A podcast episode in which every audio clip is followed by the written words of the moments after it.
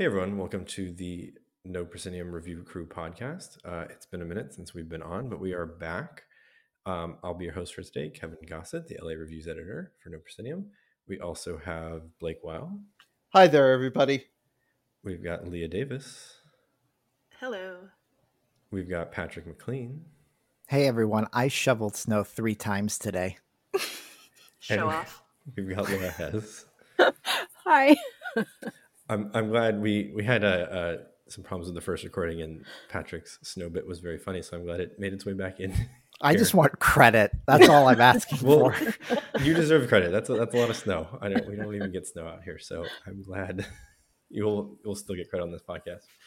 So um, you might notice uh, things are a little different here. We are not recording live. We are trying out something new. We record in advance. Um, should let us open up the schedule and get some new people on the podcast on a more regular basis. We love to hear kind of new voices and the opinions of people who write for the site um, and hear what they're saying about different shows. So hopefully this lets us bring them on more frequently. We may still do the uh, live recordings periodically, but we will make it more of an event so people can stick around and chat in the Discord afterwards. And as of now, we'll still publish on Thursdays, but we'll let you know if um, anything about that's going to change uh, just stay tuned to this podcast and uh, noproscenium.com, and we will let you know there. So we're going to kick off the first episode back in a while with something we've never talked about on this podcast before, which is Blaseball. Blaseball is the game band's baseball simulator. Um, it's kind of an odd, strange one. I've written about it on the site a couple times. Patrick and I actually have a running diary going there right now that will cover the rest of Short Circuit 3, which is a t- kind of testing ground the game band is doing before they bring Blaseball back for um, kind of good at some point during the year. So, Patrick, this has kind of been your introduction to it. So, what do you think of, of Blaseball kind of at a very high level, kind of low level, whatever? What are your feelings here? Yeah, I think overall, I'm generally enjoying myself as much as a preview, a technical preview experience can allow. I mean, we do talk about it in the article, and to keep it high level, they are playing around a, a lot with functionality here. Uh, there's a really great gag that they have going on that bugs are not bugs; they're actually features. Uh, so you shouldn't complain about them, and you should be thrilled that they're happening. Uh, that's my take on it. And so it's it's made a few things that I think Kevin's talked about or explored a little more challenging but that said like i think the two things i have really gravitated towards enjoying the most that bring that are going to keep me around is that the interface for like placing bets to kind of earn votes to influence how successful your team is going i think is really great. And as people can see in the article kevin points out that it's kind of the best it has been. But then also i've been really digging the community aspect of this. There's a very active Discord, for better or worse, but everyone who I've encountered has been super helpful. Uh, I feel like sometimes what happens with, eh, my experience of going to see uh, baseball or any sport in person is that sometimes you're really lucky with the fans that you're sitting with, and like you can maybe have a conversation with a random person and it be enjoyable. And then sometimes you're like, oh boy, uh, I regret everything. I wish I stayed at home and watched this game. And everyone has just been super kind and considerate and really makes the most to make it an welcoming environment. So I think in that sense, I, I, I, because you've Kevin, you've talked a lot about it very high level and very high level its functionality and what's doing, but like I did not know this was how big this fan base was. Yeah, and I think that's probably that's one of the things that I'm kind of like I kind of dip in and out of is is the fan base part, but I think we kind of realized in the article too is is I'd forgotten how how helpful the community is in actually getting started because the the site is a lot. There's a lot going on. It's kind of hard to hard to parse and figure out what to do, but you can ask people and they'll walk you through it and sometimes they'll they'll joke about things that you have absolutely no idea what they're talking about, but other people will and it's kind of like the bits that are explored in in kind of the different um, channels on the on the Discord server, or even I, some teams have side Discords because they're like the bigger ones are pretty active and they need to kind of keep track of stuff in more than the four channels that the um, the Blaseball one has per team. so that's been a part of it. I do realize it is it is a lot, and I think trying to to jump into any season is is hard. But I think the short circuit is is definitely a lot weirder right now. There, there are a lot of of features um, this time around that have been ranging from from pretty funny to like whoa, like something big broke there. They had something kind of in the middle season they'd planned that it just it did not work, and it kept getting it kept breaking in in new and uh, various ways until they had to kind of pull it because it was going to like bring down the whole game for the, the rest of everything they had planned. Um, and it hasn't really been this buggy in a while. Like people kind of will joke about joke about things that have happened in the past, but it's never been like this bad. And I think that's that's a testament to kind of what they're doing is is making these changes to make it more accessible. And some of the things you talk about, like the betting interface, and you can bet 12 hours in advance now. You couldn't you just have to bet in the gap between one game finished and the next game started, which was like 20 to 30 minutes. So you had to keep an eye on the sites. They've definitely aimed to make it so you don't have to pay as much attention all the time to it, which I think was probably one of the things where it was it was just kind of dominating in terms of like how much you had to pay attention to it. Well, and that's I think that's a really great point because I think there's this weird alchemy that needs to occur on the main website, like the one you like blaseball.com and you log in and you build a profile because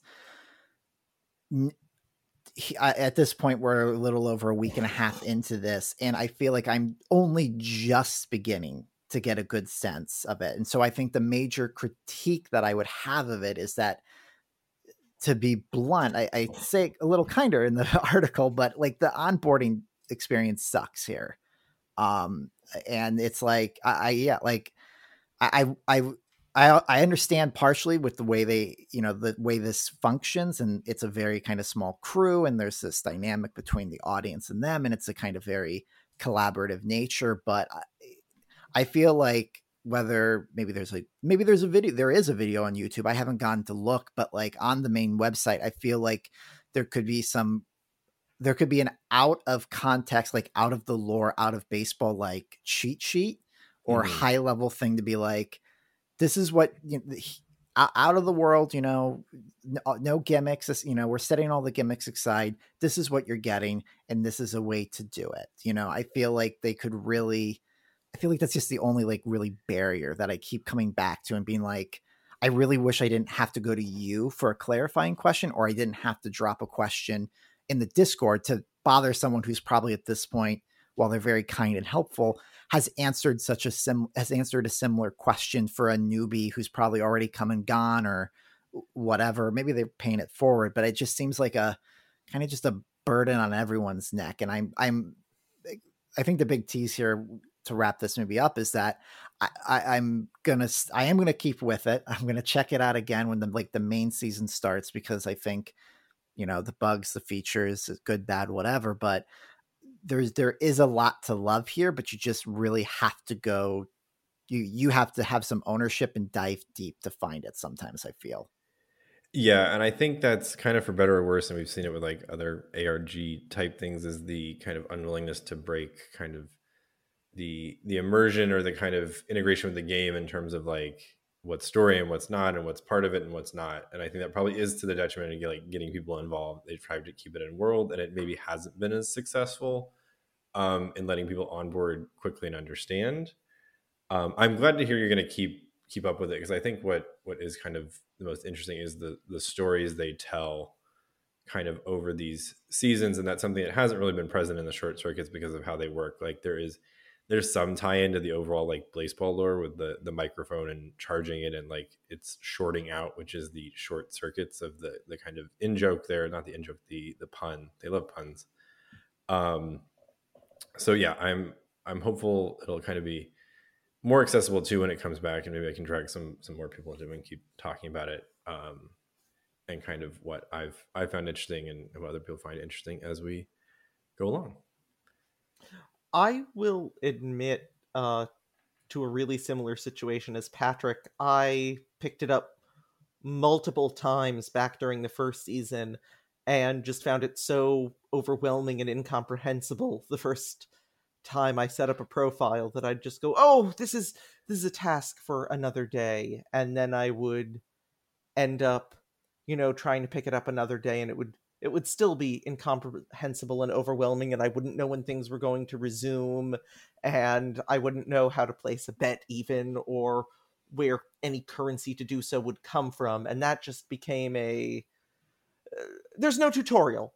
Even if they wanted to keep things in universe, a decent tutorial and on ramp would help so much. So, so there is a new there is a tutorial in world now, but I think Patrick was was struggling with it and didn't kind of provide the information. And I think yeah, if you're trying to join anywhere in that first 24 seasons, anytime you joined it would just have gotten more incomprehensible and was very hard to kind of like I think pick up and and run with it at any point in time. Is it just like keep piling new stuff on?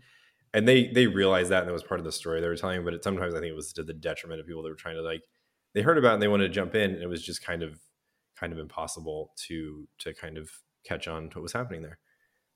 So you can read more about Blaseball on noproscenium.com. You can check out the diary that Patrick and I are running. We'll update it through the end of this short circuit, which will be uh, Sunday. Um, so keep an eye out for that. Now we're going to roll on to a different topic. This is the uh, story of an alternate reality game that started what, 14, 15, 16 years ago. Um, it was tied into, I can't remember the name of it. Um, does anyone remember that? Something City is the name of the full ARG. Perplexity. City. Perplex City. Yeah. Trying to unmute myself and say exactly that. so um, it started as a as a kind of series of puzzles to kind of do different things, and it was also an ARG type thing, um, which is an alternate reality game. If you're haven't kind of tuned into the site in a while, and one of the specific puzzles, which was the hardest one, was to find a man. Um, his name was Satoshi, which you could find out if you called a helpline. And um, there was this whole story that unfolded as people tried to find Satoshi. And they recently released a video or a documentary called Finding Satoshi. And I'm going to turn it over to Blake, Leah, and Laura for a little bit more on this. Yeah, Okay, can I'm I happy just to. say at the very beginning, hold on. This was such a charming documentary. Uh, eh, it's free on NHK US, so if if you just Google "Finding Satoshi," it's one of the first results. We won't and we'll, blame you. we'll link it in the just- show notes too. We Make won't people blame you if you out. just pa- pause the podcast and go listen now, because it is forty minutes of your life you will not regret spending. Uh, anyways, Okay. I, I cut off Laura to say that. So, yes, Laura, please say something smarter. No. Um, I was going to um, kind of launch us in with a little bit more detail and context so that um, people have that framework. So, there is a UK gaming company called Mind Candy, which was founded by a gentleman named Michael A. Smith. And then he also founded this perplex city. And he was inspired by the David Fincher film, The Game, which is, of course, um, also an ARG and uh, and and is a is a great touch point for a lot of people because even if they're not familiar with ARGs, uh, many people have seen that film and and um, recognize how fantastic it is, or potentially maybe how like frustrating it is in in a really wonderful way. And so this documentary, which is narrated by Willem Dafoe. Um, this follows Laura E. Hall, which has um, she's recently had a book published. Um, she had created an escape room in Portland, and she's a puzzle designer and writer. And sh her recent book is called Planning Your Escape. And so this dives into um, kind of strategy around escape rooms and immersive design and immersive history. And so you, she's the the through line for this documentary, which is, as Kevin said, it's about this game called Perplex City, which wound up being this ARG that included thousands of people globally. And there were cards, and in the film they reference Pokemon cards. And the the final card, which was number 256, um, had a photograph of this Japanese man, and in Japanese it said "Find me," and um, this is Satoshi's card. And so I'm going to leave it there for Blake and Leah to to dive into more. Uh, but that's sort of your your launching point. So, what really kind of makes this a fascinating story for me is that this. There almost seemed to be a dare to the Satoshi card, that it was supposed to be unsolvable, that it was supposed to be ridiculously challenging, and no one expected Satoshi to be found. And so, what starts out as the story of an ARG becomes the story of miraculous moments of serendipity and the way fate and chance lead towards wondrous things happening, and also how technology changes and the inability of the present to anticipate the resources of the future for both good and for bad. It starts to touch on kind of some of the scary technological implications of the fact that Satoshi could be found. Right. And there's this basic premise around this card, which was also the card itself was called Billion to One. And at the time, so Perplex City launched in 2006. And there are all these other cards. Some of them are, are you know, easier puzzles, some and people can do individually. Some of them are much more complicated puzzles and really do need that kind of hive mind collaboration. And the the sort of premise specifically for Satoshi's card was that whole six degrees of separation concept um, that it only takes six acquaintances to link together um, one person to the sixth person, no matter where they are in the globe or no matter who those acquaintances might be. And so it is interesting how the creator of that particular card talked about how, especially with the internet, and, and we'll dive into why there were sort of peaks and valleys around the internet and its usage for this ARG, which did take the total life was 14 years. But it the creator of the card was saying, you know, it doesn't have to be six degrees of separation. It can just be one. It can just take one person, or um, not necessarily one degree of separation, but it, it, it could just be that there's one key person, regardless of the total number of, of people involved or degrees of separation, that is really that key. And I think that's what's so interesting around this progression. It's one of the really interesting things is how the key people that we meet in the documentary and how they provided these different moments, these different pieces of information on this timeline concurrent with the development of technology itself. And so I think that, like, you've got these concurrent pathways, but they also diverge and then they overlap and they diverge again. And I think that's such a key part of this specific card in this specific quest. So, one of the things that I'm kind of bringing a little bit of personal history to this, just as a bit of a preface. Perplex City is always kind has always been to me sort of like almost like missing Woodstock in the ARG world. That oh you my know, god, Blake, yes, yes, okay. everyone around me has my entire life gone, my entire life in immersive rather gone. Oh, you know, it's such a pity that you know you were in you know middle school when Perplex City launched because were you there? Oh this was you know the peak. This was the pinnacle. It's up there with things like the jejune institute of you know a sort of you had to be there wild delirious fandom. And i think that is part of why there has been this longevity to the satoshi quest because it was sort of the the one last solvable unsolved mystery from this, you know, great monument that really sort of defined a generation of ARG fans. And one of the things that really struck me about this is that this really proves the value of preservation in our industry. That for years I wanted to break into the Satoshi Quest. I was trying to before there was sort of that revival via Inside a Mind that provided, you know, a quick, dainty summary.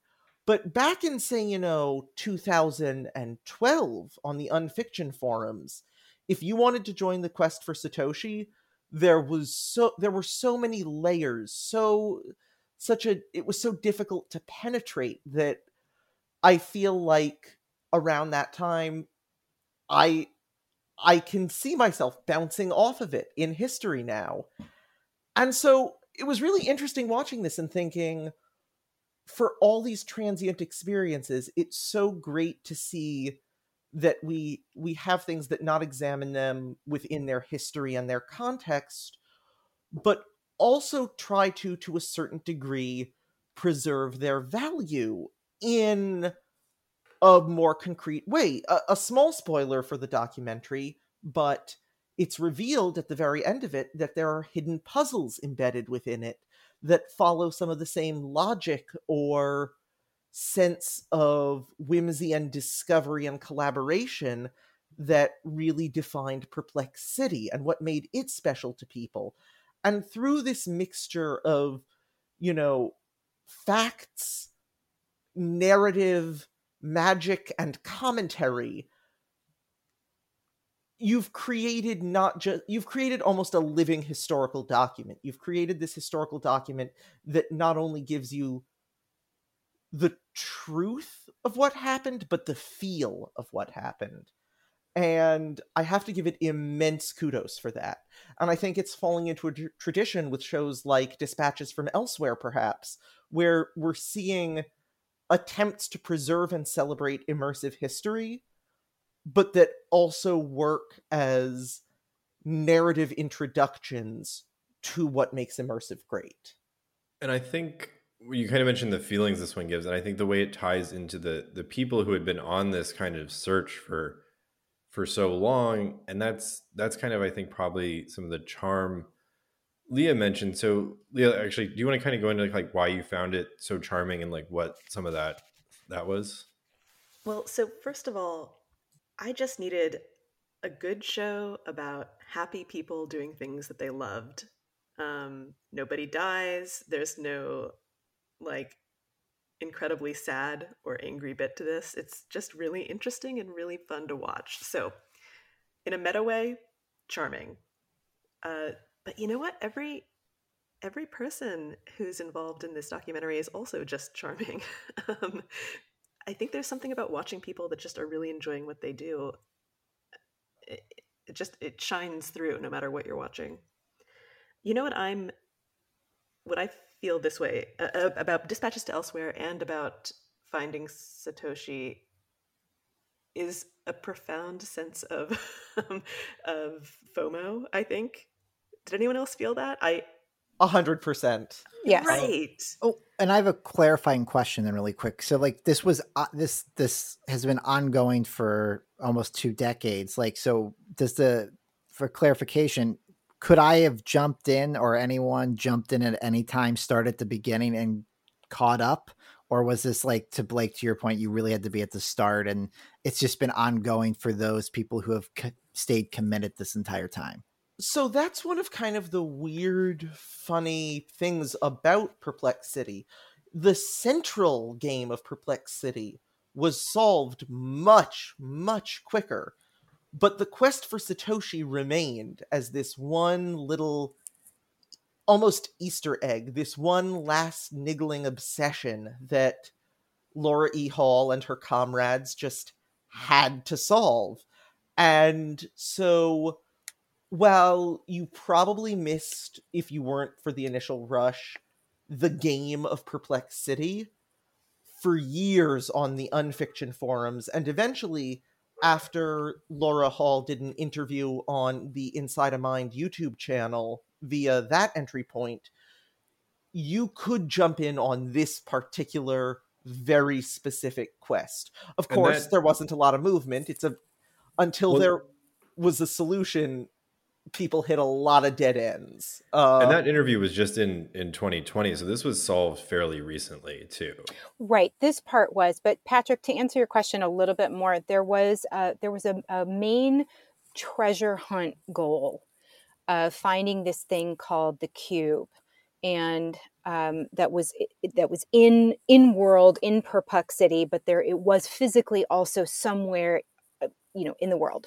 Um, and so there was this treasure hunt and you would win a hundred thousand pounds or two hundred thousand dollars and there was a person who did find this and won the money i don't remember blake do you remember what year that was so this launched in 2006 i don't recall what year the cube was found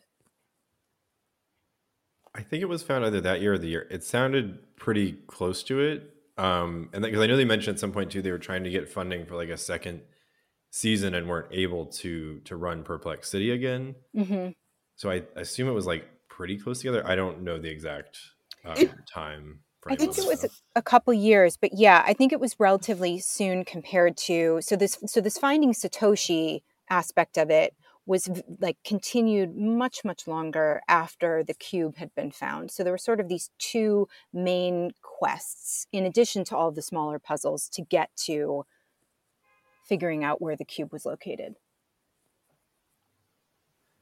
So I find it really interesting that there is this sort of great tradition of these British treasure hunts that are kind of the precursor to ARGs. That was the one thing actually I was thinking that I really would have liked is a little bit more context of Perplex City within the world of ARGs. You know, are are any of you guys familiar with Masquerade? No. no. No. I'm sorry, Masquerade the LARP. no, no, not the LARP. Masquerade, although that's a story for another day. Masquerade was this wild picture book from the 70s uh, in Britain that allegedly contained the clues to the location of a bejeweled golden hare that had been buried somewhere. And so there was this treasure hunt and obsession across all of Britain trying to solve this picture book. And it's kind of considered it's not an ARG, but it established a lot of those principles. And you can really see a direct lineage from that and the idea of ARG as treasure hunt to Perplex City. Um, and just eventually, we start seeing ARGs move less away from treasure hunts and more towards just sort of plot and interaction based uh, in sort of their more modern incarnations. Although you still do occasionally come across the ARG for a prize, especially in a lot of some of the promotional ones. And so, just, you know, just to, if I had one criticism, I would have liked them to sort of touch on that context of this as sort of that missing link between treasure hunts and scavenger hunts to narrative driven ARGs. I agree. Yeah, I I- think that's a great point.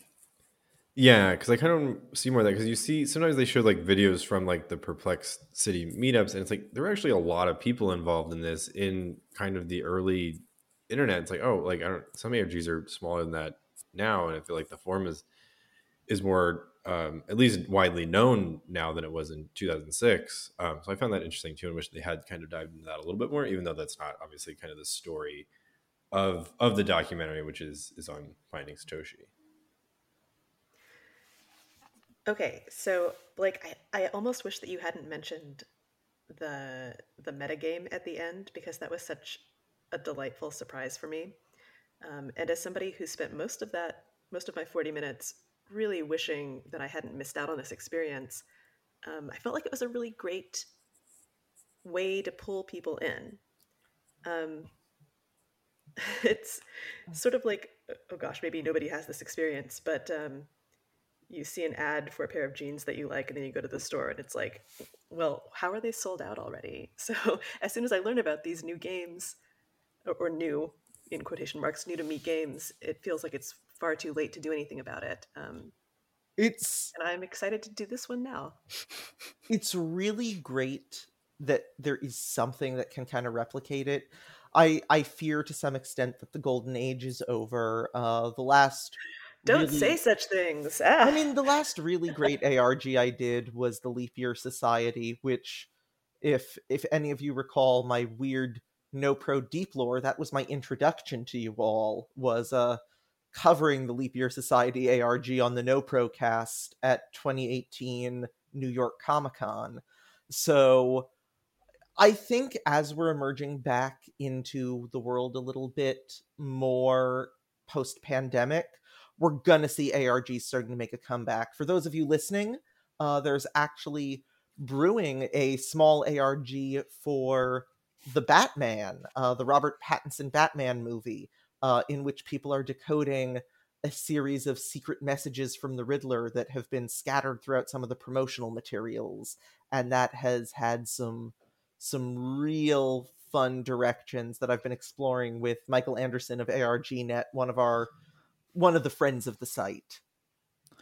Well, and then I, I, it's also interesting in regards to the golden age aspect because I also wonder how much with the pandemic this shift to online has also kind of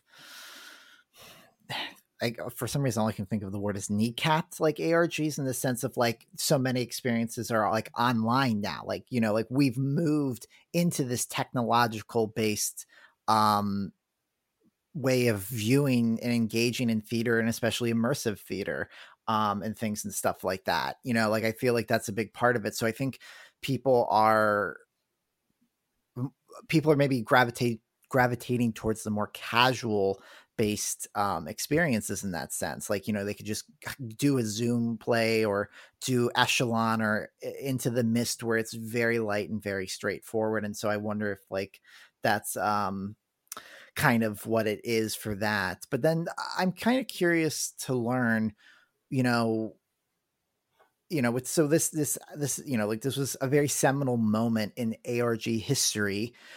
Do you guys think this like an experience like this could be replicated you know today right now? Like with the way technology has changed and the way we're more interconnected do you think that's possible or would it be completely different? So i've i've got a mixed opinion on that. I don't think the technology makes a similar at least emotional arc of an experience impossible I think that there are ways to accommodate for the technology we have today. There are different puzzles that achieve the same ends of promoting universal connection and collaboration. But by that same token, I think that the industry has changed so much over that time.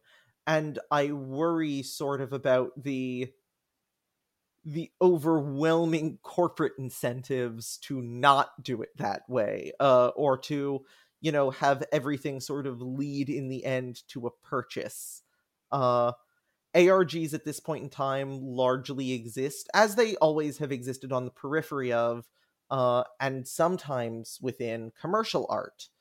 Uh, you know i heart bees another one of the classic golden age args was a halo promotion.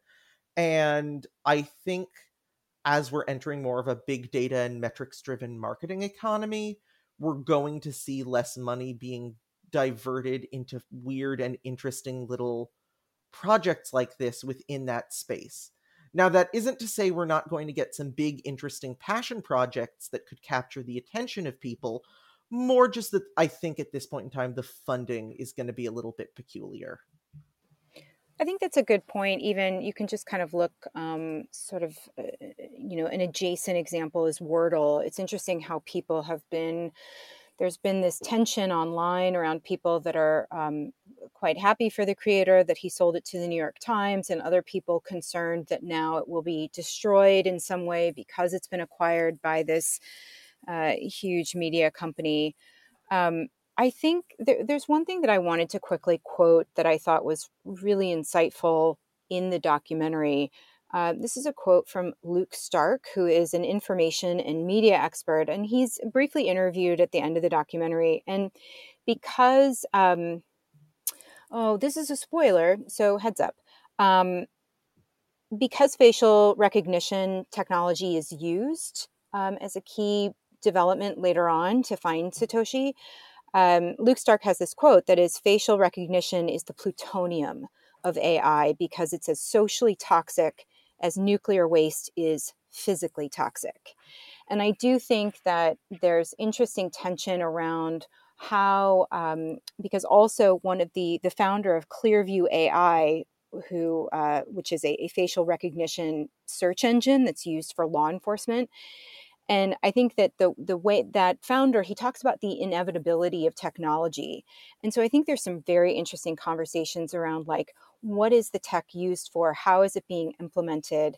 And how is that being monetized or how is that being used in some of these other ways like for law enforcement um, positions of authority, people who are powerful. And so that's obviously a very um, large comments. We could have a huge discussion just about that alone. But I think that it's, um, I do think that this is a real flashpoint around this particular ARG and what was possible at that time, and how, if it were developed now, there would be so many issues around identity. I mean, Satoshi even comments about this himself. Um, and so I think the these issues around privacy and how these have developed alongside advancements in in tech development, these are huge, huge questions that at the time didn't feel as huge because the tech wasn't available. And so, how are we designing based on what we know now, as well as potentially how are we designing based on what we think the future might be? And um, I think maybe you'll explore some of those questions. I know um, Laura and Blake, one of you is going to write it. Maybe both of you are going to kind of write about this for the site. So maybe that's something we can explore um, there, and people can can read about it on the site. So stay tuned for something on finding Satoshi on noproscenium.com very soon. So we're going to keep it in the kind of uh, searching for people vein. That's my weak attempt at a transition to. You, no, you nailed it. Nailed it. Yes. Uh, to to Patrick, who's going to uh, close out our last segment today. Yeah, and this this is going to double as a as a check in actually, because uh, I'm going to talk about the Detective Society's um, uh, a, box mis- immersive mystery game, The Disappearance of Claire Makovia. This is actually an experience uh, uh, all our good friend uh, Ed uh, from New York, he actually reviewed the first box, and you can find that at, on No Proscenium. And uh, I'll let you dig into that because I'm here to talk about because based off his review, uh, in finally getting around to it, I just bit the bullet and I bought the entire season. So I did all, all six of the boxes from beginning to end for this, and generally this was a really great experience. I had a lot of fun with this. Um, it's definitely in the same vein of the Hunt hunter killer model. You know, uh, Hunt A Killer has been around from since around 2016 and you know they send you one box a month and typically those are uh, they send you up to six and they're an interconnected mystery so at the end you've done that and hunt uh, the detective society does the same thing they're a newer company and they're based out of london uh, where i think Hunt A Killer is like a kind of very big operation they've maybe got like 50 to like couple you know a couple hundred employees like it sure seems like the detective society is a much smaller operation and uh, as I said, like I really enjoyed this. The the mystery, the narrative that carries through all six boxes was gripping. It was exciting. Each one ended with a, a really good cliffhanger. Some were a little better than others. And maybe I'll talk about or at some point, like the first one was really good. There was a very and it, it was kind of like, oh, this is such a great like in in like a great meta commentary on at home boxed mystery experiences that I just loved, uh, whether they are you know m- you know mimicking or uh, I forget the what what's the term when you like you're not stealing someone's art you're paying you're paying an homage uh, whether they're homaging someone else's kind of thing I don't know but it, it was just a lot of fun and I also liked it because I do these boxes by myself here at home and it, everything was really easy to do myself. It didn't seem to take longer. There's sometimes these at home boxes when you do them by yourself instead of like, oh, this should only take, you know, an hour to maybe 90 minutes if you have the whole family or you gather a bunch of friends. Like everything really clicked and clues were obvious and, and, and in a good way. Like if you're you're reading things and you're paying attention, it was really good in that sense. So is it pretty like beginner friendly for people that are coming into like mystery boxes or is it on the harder side? How does how does that kind of play out for the Detective Society season one? Yeah, I would say it like maybe a medium. I would say this is. I, it's still very friendly. I think definitely the first box is super. I would say at an easy level. They also kind of like presume, which I actually really appreciated, and Ed mentions this in his article that they have you do some kind of basic like general puzzles, like almost like to get you into the mindset of what to expect, which I think is a kind of nice subtle onboarding thing. But then generally, you know, there are puzzles, I would say, at a medium level that, you know, definitely take some time. You got to think about it. You've got to make sure you've read clues and you're making deductions and connections. There is, I would say, uh, maybe a, what makes it a medium or might even have a little asterisk to it is that it's it's based in London, like, and it's from this creative team. So, like, maybe people outside of people outside of London or maybe outside of the greater European area, there might be some like terminology or kind of common knowledge information that doesn't uh, translate to other uh, audiences. Like, you know, like very kind of simple things like where the geography of London is not as clear cut to me and things and stuff like that. But I would say, you know, they do make a point in their instructions of being like, you know, we're not trying to trick you you know use google google is a tool for you to use to like learn context and things like that you'll never be expected to know something that you shouldn't uh, in the sense of like you have to be an experienced person with a degree or something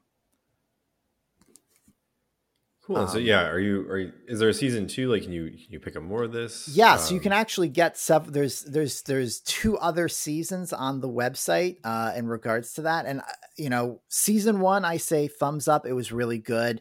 You know, the only kind of other last criticism I would have with it is that personally, when I sit down and do these experiences, I like not to have technology or have as little technology involved as possible. Uh, this one you know they use the whatsapp and some email functionality like you you know you, you send an email to uh, an address and you say like the word in the body of the thing and then you get the well some you know uh, someone the conceit is someone's responding you know but it's an automatic response type thing because you give them the right word. What? oh i know. Oh my god the spoilers everybody. And there's not someone just sitting there. But there's a there's some parts where you're like you're like in front of a laptop and you're like doing research and like going through web page after web page. And as i said like it, it all worked. It was all good. But personally i really like it when these boxes are more self-contained and you might need to google something or submit a solution but there was a lot of stuff and there was even a few puzzles that you actually had to do on the computer and eh, you know that's that's just a creative choice that didn't resonate with me. And i you know and i think it was really good. Nice. Yeah i, I get that because sometimes it's like you want the you want, that's your like screenless experience for the night or, or week or whatever like trying to get away from it you go to a box game and you end up on on the computer bunch yeah, I would um, just recommend getting the whole thing to at this point. Like, you know, mm-hmm. I, I, so like that would be the big takeaways, you know, between now Ed's review and mine. I would say if you can take the risk, just get it all. You'll have a good time. Cool. Thanks for thanks for talking about that one. Um, yeah, check out the site. Uh, read read Ed's thoughts um, on on there, and then uh, let us know if you check out the Detective Society season one or any of the other seasons. Um, maybe we'll dive into those on a future show too, if anyone else um, picks them up, or we we all go in and try and complete a season and uh, chat about it later. So that is it for our first episode back in a while. Hopefully, uh, you enjoyed this episode. As always, No Proscenium is a labor of love. Everyone on staff who you hear on podcasts like this one, the No Proscenium podcast, or read on the site are volunteers. Um, you can support this work by donating to the No Proscenium Patreon, which you can find on noproscenium.com. Uh, even $5 a month helps. Um, it's, it's good to keep this going. Um, and then if you're enjoying Review Crew or the No Pro podcast, you can also support us by leaving a five star review on Apple, Spotify, or wherever else you get your podcasts. Um, and leave a review. That's always always good for us. Uh, so so thank you for for any support there, and um, for for the whole crew. Uh, signing off. This is Kevin Gossett. Thanks for listening.